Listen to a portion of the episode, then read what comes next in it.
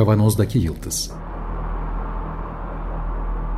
Hazırlayan ve sunanlar İsmail Başöz, Haluk Levent ve Fethiye Erbil.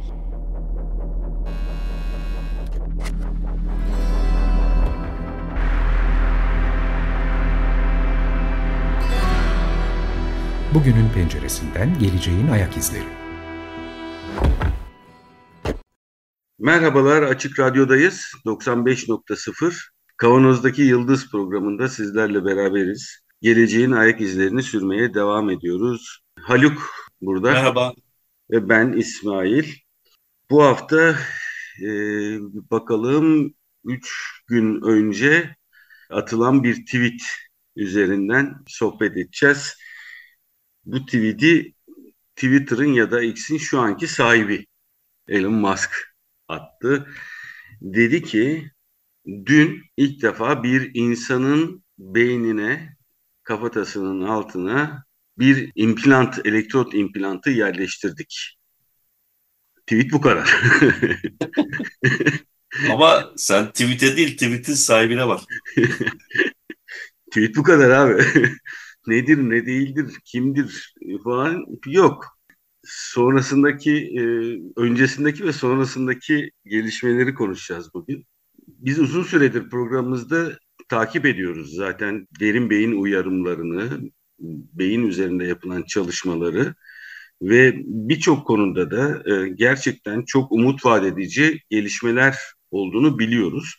Özellikle hareket edemeyen felçli ya da bir takım dejeneratif sinir hastalıkları yüzünden hareket yeteneklerini kaybetmiş insanlar için geliştirilen beyin makine arayüzlerini, beyin bilgisayar arayüzlerini konuşmuştuk. Hatta Haziran 22'de 4-5 programlık bir serimiz var. İlgi çeken, ilgisini çekenlere önerelim. Spotify'da bulabilirsiniz e, bu konuşmaları. Ve biz bunları takip etmeye devam ediyoruz aslında. Hatta Elon Musk'ın bu çalışmalarında bir programda söz konusu yapmıştık. Yapılan iş bozuk para büyüklüğünde bir implanta elektrotları incecik kıldan daha ince hatta elektrotları yerleştirip beynin e, korteksine uzatmak şeklinde geliştirilen bir ne diyelim çip gibi geliyor insan ama çip değil aslında bunlar. Elektrot e, implantı aslında. Kafatasının o bölgesini bir bozuk para kadar çıkarıp onun yerine telleri aşağı uzanan, elektrotları aşağı uzanan implantı yerleştiriyorlar ve bunun için şu ana kadar hayvanlar üzerinde çokça çalışma yapılmıştı koyunlar, domuzlar ve maymunlar üzerinde çalışma yapılmıştı. Şimdi biraz zaten buradan e, bahsedeceğiz bugün. Reuters'ta Aralık ayında çok güzel bir araştırmacı gazetecilik örneği yayınlanmış. Bu e, Rachel Levy'nin raporu gerçekten çok iyi bir haber makalesi olmuş. Bu çalışmalar sırasında Elon Musk'ın şirketinin Neuralink Şirketin adı Neuralink. Başta söylemediysem e, hatırlatayım. Diğer ünlü şirketlerinden e, birisi neydi? SpaceX uzayda çalışmalar yapıyor. İşte araba e, üreten bir firması var. E, bir de e, tabii şu anki... asıl önemlisi dünyayı çepeçevre saran uydu sistemi üzerinden bütün haberleşmeyi ve veri birikimini, veri hareketini kontrol etmeyi amaçlayan tehlikeli bir adam yani.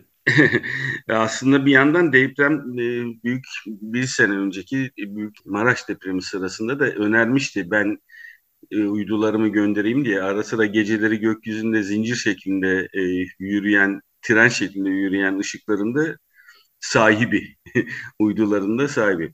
Her neyse Biraz önce bahsettiğim Reuters haberinden yola çıkarak ki daha önce başka yerlerde de bu konuda tartışmaların olduğunu biliyoruz hayvan deneylerinde hmm, çok hoyratça davranıldığını belgelerle ve orada çalışan, halen çalışan ya da ayrılmış kişilerin demeçleriyle oluşturduğu bir haber var. Ee, tekrar edeyim. Burada yapılan hayvan deneylerinde hoyratlıktan bu Türkçe ben kendimce bir adlandırma geliştirdim. Ee, öncelikle şunu söyleyelim. Gerçekten hayvanların bu deneylerde kullanılan hayvanların yaşamalar için iyi bir ortam yaratılmış. Yani gerçekten bu konuda e, konforları, e, yaşamları sürdüğü sürece e, ne bileyim hayvan onuruna yakışır şekilde yaşamaları sağlanmış. E, bu konuda bir şüphe yok. Koyun, domuz ve maymunların. Fakat tartışma şurada. Gereğinden fazla hayvan bu deneylerde kullanıldığını diyor. Hem de çok fazla. E, 1500 civarında hayvanın kullanıldığını söylüyor. Belki bu olabilir. Yani bunda bir e, ilk başta bu sayı ne kadar da fazla diyebileceğimiz bir kriterimiz yok elimizde. Fakat detaylara baktığımız zaman bu süreç içerisinde mesela 86 domuz ve 2 maymunu içeren 4 deney insan hatalarından dolayı bozulduğunu, deneyin bozulduğunu, doğal olarak da bu hayvanlarla yapılan deneyin hiçbir işe yaramadığını, doğal hayvanların gereksiz yere kullanıldığını söylüyor bir çalışan. Hazırlık eksiğine bağlı diyor gerçekleşti bu. E, şunu tekrar belirtelim. Daha önceki e, sohbetlerimizde de söylemiştik. Etik tartışmaları gerçekten bir yana hani dikkatimizde mutlaka deneylerde kullanılan hayvanların yaşamları genellikle sonlandırılıyor. E, arkasından da otopsi gerçekleştirerek deneyin bir parçası olarak devam ediyor. Şimdi iyi hoş tamam ama gereğinden fazla hayvan kullanmak tamamen etik dışı. E, burada gereğinden fazla kullanmanın bir ayağı da planlama hatası, bir ayağı hazırlık hatası olarak hazırlıkta yapılan insan hatalarından kaynaklandığı söyleniyor.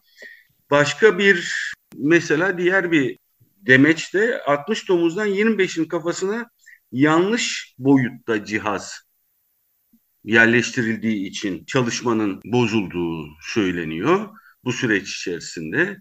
E, peki ne oluyor bu kadar büyük hatalar yapılıyor? Bu kadar büyük hayvan deneyi de kullanılıyor.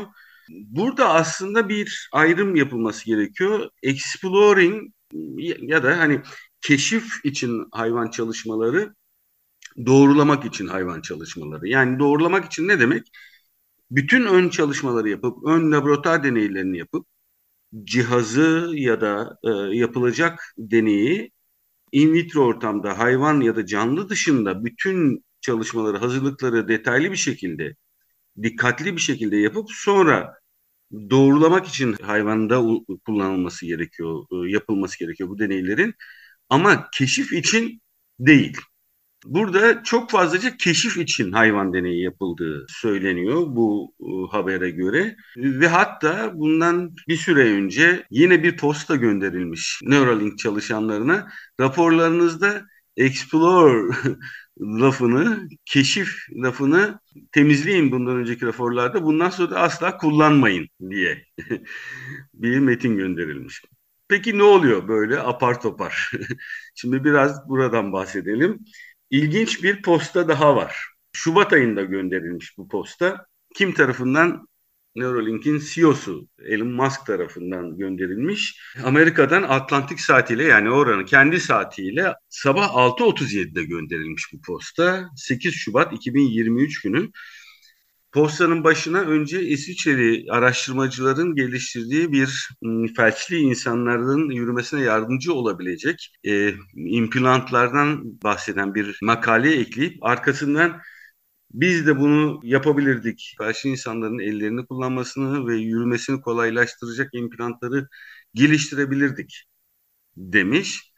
Sonra hızını alamamış 10 dakika sonra bir not daha eklemiş bu postaya genel olarak yeterince hızlı hareket etmiyoruz. Bu da beni deli ediyor demiş.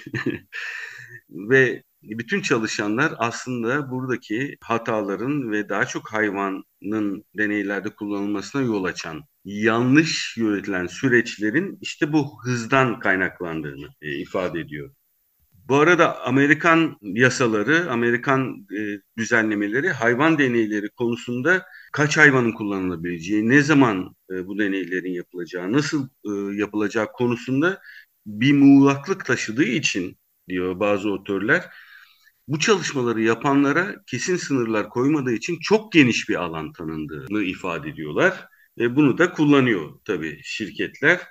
İşte biraz önce söylediğim gibi keşif ve doğrulama deneyleri karmaşası konusunda rahat davranabiliyorlar. ve sonuçta da insan hataları çıkıyor. Bunların hepsinin toplandığı yer Haluk bence hız. Hız Evet. yani kilit noktası hız. Ee, Yasa varsa hız olmak zorunda zaten. Evet, bütün olay on diğerinden önce piyasaya girmek ve bir cümlesini daha Neuralink'te çalışanlara gönderilen Elon Musk'ın bir cümlesini daha mutlaka eklememiz gerekiyor buraya. Demiş ki yeterince hızlı çalışabilmek için kafalarınızda bir saatli bomba hayal edin demiş çalışanlara. Elon Musk. Piyasa başarısızlığını tetikleriz yoksa. Hızlı olmamak piyasa başarısızlığını tetikler demiş. Bu da çalışanlar tarafından abi böyle giderse dükkanı kapatabiliriz korkusu algılanmış ve yaratmış. evet piyasa dedim, hız dedim. Sana vereyim piyasa Yani deyince. şöyle şimdi tabii burada bir kere bir karanlık nokta var. Yani standart prosedür eğer bir teknolojik ya da bilimsel ilerleme gerçekleştirildiyse bunu tekrarlanabilir araştırma sonuçları gibi insanların ya da üçüncü şahısların bu bir denetim kuruluşu da olabilir onaylayacağı e, bir halde sunmaktır. Yani şimdi bir tane tweet atıyor e, biz bunu yaptık. E kime yaptın? Ne kadar zamandır yaptın? Nasıl gözledin? Sonuçları ne oldu? Sonuçları nasıl ölçtün? Bu ölçümlerin güvenilirliği nedir? E, Bu ölçümlerden çıkarttığın sonuçların güvenilirliği nedir gibi soruların hepsi açıkta. Çok özür dilerim. Çok özür dilerim. Tweet, tweet'i okuyayım. Biraz uzun olacak ama. The first human received an implant from Neuralink yesterday and it's recovering well. İlk Yani çivi, e, Neuralink implantı yerleştirildi insana ve Evet. e, yaşıyor. Şimdi şurada e, bir kelime oyunu da var tabii burada. Bunu dünyada ilk kez yapılmış gibi sunuyor. Ben e, epeyce bir video da e, izledim. E, bir, hatta bir tanesi Nevşin Mengü'ye konuk olmuş bir bu konularda araştırma yapan bir gazeteci yani teknoloji konusunda uzmanlaşmış bir gazeteci mesela. Bunu dünyada ilk olarak e, sundular. Yani e, o arkadaşımız şey değil çünkü onun da beslendiği kaynaklarda böyle bir şey var. Yani aslında çok ciddi bir medya manipülasyonu da uluslararası seviyede e, gerçekleştirildiğini düşünüyorum burada ben. Şimdi bir kere ilk değil sen baştan söyledin. Bizim Özge var ya değil mi? Tamam o şey çakmadı çip, çip, çip yerleştirmiyor ama sonuçta bunu geniş düşünecek olursak bu implant meselesi e, beyin makina arayüzü konusu altında toparlanabilecek bir şey. İşte e, Evet, ya Haziran 22'de konuştuk dedim. Doktor Evet. Can Sarıcı ile Kanada'da Kanada'ya bağlandık. Orada o kadar detaylı çalışmalar anlatıldı Evet. ki. evet Yani şu anda zaten kullanılıyor benzer şeyler. Bu biraz farklı bir e, implant ayrı. Evet ama bak o var. İşte Özge'nin yaptığı sonuçta bir doktora e, tezi. Dolayısıyla aslında o e, Max Planck'te yap- yap- yaptığı bir doktora tezi. Dolayısıyla Max Planck'te Avrupa'nın en önemli e, bilimsel merkezlerinden bir tanesi. E, orada bir araştırma pisti var ve orada bir sürü şey yapılıyor. E, Özge de sonuçta elini kullanma kabiliyeti olmayan birisinin hiç hatta bu kabiliyete erişmeyen birisinin elini hareket ettirmesini sağlayan bir e, Bir deney cihaz. parçası oldu. Evet. Evet, cihaz geliştirmiş. Bunun dışında da çok sayıda. Ya Biz mesela kendi sadece bizim programlarımızda konuk aldığımız biz hatırlarsan İstinye Üniversitesi'ndendi galiba arkadaşlarımız. Görme konusunda spesifik birkaç hastalıktan kaynaklanan sorunu çözüp e, kendi işini yapabilecek kadar görme imkanı sağlayan e, bir alet koy geliştirmişlerdi. O- doktor 150 ameliyatın 100 kadarını herhalde ya da işte yani %60'ını mı ne e, Türk bu, bu, bu ekip gerçekleştirmişti. Şimdi bir de dünyada e, yüzlerce bu, bu alanda çalışan ve sonuç elde eden bilim insanı var. Dolayısıyla ilk diyemeyiz buna. İkincisi şimdi bu çipi çaktın ne oldu?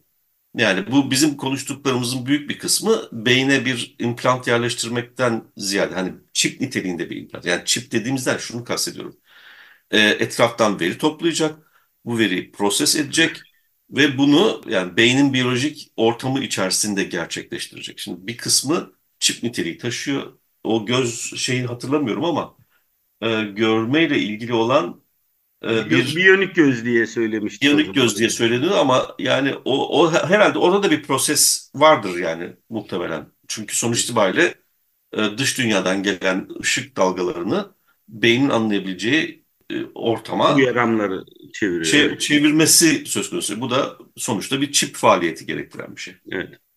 O da hatırlıyorum onlar da bir çipi programlamadık, programladıklarından bahsetmiştik. Evet. Şimdi bunu böyle büyük bir şey gibi ilk adım müthiş falan filan demesi bir pazarlama tekniği. Adı adı da çok iyi bu arada implantın. Telepati. Evet. o şeyde tweet'te farkındaysan şey diyor. İlk Neuralink, Neuralink e, çipini çaktık diyor. Yani biz implantın ilk implant yaptık. Bu ama etrafa böyle yayıldı. E işte ilk defa falan. Hayır 15-20 yıllık bir çalışma geçmişi var bunun. Binlerce örneği var. E, çok başarılı. E, üstelik de benim en başta sözünü ettiğim e, standart bilimsel ve e, denetimler altında başarılı olduğu ispatlanmış, ölçülmüş, gözlenmiş ve ispatlanmış. Şimdi burada bir karanlıktan bahsediyoruz. Ama ne olmuş aynı zamanda? Burası çok yani, önemli. Burası çok önemli. Evet, piyasa meselesi devreye girince para kazanma da devreye giriyor. Fakat bunu tabii bizim İlhan Musk'a e, atfetmemiz mümkün değil. Baktım e, bir tane coin varmış. Neuralink diye. Yani Neuralink'in e, coin'ini çıkartmışlar. Biliyorsun bu coin meselesindeki en garip benim çok üstünde durduğum meselelerden bir tanesi. Belki de İlhan Musk'ın bundan haberi yoktur. İlhan Musk diyor hep şey. e, bizim Zafer Algöz'ün e, isimlendirmesi böyle. bu Neuralink business'ı üzerine beklentilerden kaynaklanan bir fiyat çerçevesinde alım satım yapılan bir coin'den bahsediyoruz. 30 ee, Ocak'tan 31 Ocak'a bu coin'in fiyatı 5 kat artmış. Vay vay vay vay. Ama işlem hacmi 60 bin dolar falan yani günlük işlem hacmi. Dolayısıyla hani ilgi çekecek bir şey değil. E, fakat bu tür dalgalanma var. Şimdi e, şirketin değeri artıyor. Evet. Ama şirketin değerinin artması nesnel bir temelde gerçekleşen yani bilançodaki işte e, satış hacimleri bilmem ne o bu falan gerçekleşen bir şey değil. Tamamen e, soyut manipülatif bir şekilde gerçekleşiyor. Şimdi halka açık olmadığı için büyük ihtimalle e, denetime konu değil ama e, bu coin de sonuçta denetime konu, konu değil. Ama bu böyle bir adım atıldığında halka açık aynı grubun halka açık şirketlerinde de bir pozitif etki yaratabilir. Pozitif yani, tırnak içinde maddi olarak e, evet. anlamında geliyor. Evet evet yani serveti büyüyor. Ondan sonra işte belki manipülasyon gerçekleşiyor. Çünkü manipülasyonları sık sık yaptığını biliyoruz. Özellikle coin piyasasında çok sık e, manipülasyon yaptığını biliyoruz. Çünkü denetim o hiç olmadığı için bir saadet zinciri şeklinde çalıştığı için oradan sürekli para sağıyor. İşte bu Twitter'ı aldığı parayı büyük ihtimalle zaten o coin piyasasından e, elde ettiği vurgun da gerçekleştirdi. Şimdi Twitter almasının da şeyi ortaya çıkıyor. Bunu duyarabilmek tek bir Tabii. tweetle piyasa değerini, şirketin piyasa değerini evet. artırabilmek. Şimdi e, şeyi söylemek istiyorum. Neden şu ana kadar diğerleri hiç bu kadar haber olmadı? E, evet. Dün son bir defa bir göz atayım dedim. Yahu bütün dünyadaki bütün en çok okunan gazeteler, ismini duyduğumuz Amerika, İngiliz, Alman hepsi bu haberi vermiş iki gün önce. Hepsi hep beraber haber vermiş. Niye Elon Musk'ın ki bu kadar haber oluyor? Evet yani şimdi e, üstelik sonrasında geliştirdi yani çipi çaktık. E ne oldu buradan ne elde ettik? Yani adam ne, tür bir e, fonksiyon eksikliğini bu çiple gideriyor? Onu bilmiyoruz ama hayaller 1500. İşte yok görmeyi sağlayacağım, onu yapacağım, bunu yapacağım falan. E bunlar da daha önce yapıldı işte dedim ya. Türkiye'de yapıldı bir kısmı üstelik. Ee, bir e, itiraz daha doğrusu büyük soru işareti de yine nörosens çalışan yıllarını bu işlere vermiş e, insanlardan duyduğum e, bunca elektrotun beyin içerisine uzanması beynin kendi çalışmasında e, neler yaratacak? Tabii işte ben e, şey gibi hani bir olayın e, gerçek ölçümünü yapamazsınız diye hani kuantumda bahsedilen bir şeyler ölçüm yaptığın anda dengeler bozuluyor zaten ölçüm yapma sebebiyle. Ben bunu şöyle bir örnek veriyorum. bir bardak su var elinde. Bunun o sıradaki sıcaklığını ölçmek için içine e, termometreyi daldırdığım zaman gerçi o yani onu ölçmüyoruz. Termometrenin etkilediği suyun sıcaklığını ölçmüş olacağız falan gibi. Şimdi bu elektrotlar da buraya girdiği zaman ne tür e, nöron aktivitelerine yol açacak? E, bunlar da yani tam bilmiyoruz. Yani bunların hepsi bir muamma halinde şu anda. Dolayısıyla e, buradan geleceğe dönük bir büyük çıkarım yapmak henüz çok erken. Bu kesinlikle öyle. Ama ben bir şeyin altını çizmek istiyorum Haluk tekrar. E, demin söylediğim laf vardı. Yani çok acayip geliyor. E, çalışanlarına kafanızın üstünde bir saatli bomba taşıdığınızı hayal edin diyor mesela. Evet. Yani şimdi bilimsel çalışma yapan, canlılar üzerinde bu deneyleri yapan insanlara kafalarındaki bombanın yaratacağı stres yani zaman baskısı. Şimdi onların için baskı şu, işlerinden olmamak. Para kazandıkları bir yerde bunu devam edebilmek. Ee, eminim çok fazlası birçoğu gerçekten bilimle uğraşan insanlar buradaki eksikleri görüyordur zaten. Yani e, diyor ki bir hayvanda her seferinde tek bir özellikle çalışıp sonuçları iyice analiz edip uzun süre dikkatli olarak detaylarına bakıp sonraki sonra diğer deneye geçmek lazım. Ama bu bu şekilde gerçekleştirilmediği için aynı anda bir sürü hayvanda yapmak işte hız hız nedeniyle oluyor bunlar açıkçası. Ve bunu e, hem fazla hayvan kullanmaya hem de bir sürü hata yapmaya yol açan bir süreç yaratıyor bu hız. Çalışan insanın kendi stresini gündeme getirmek istiyorum. E peki bir yandan da şu var. E, hız bizim hayatımızın her tarafında artık hücrelerimize iliş, işlemiş bir duruma geldi. Yani bu kadar ne diyeyim bu kadar önemli, bu kadar hayati insan ya da hayvan açısından hayati işleri yapmayan insanlarda bile gerçekten bir hızla kurulan ilişkide acayip kontrolsüz bir tutku gelişmiş durumda mesela bir yandan da.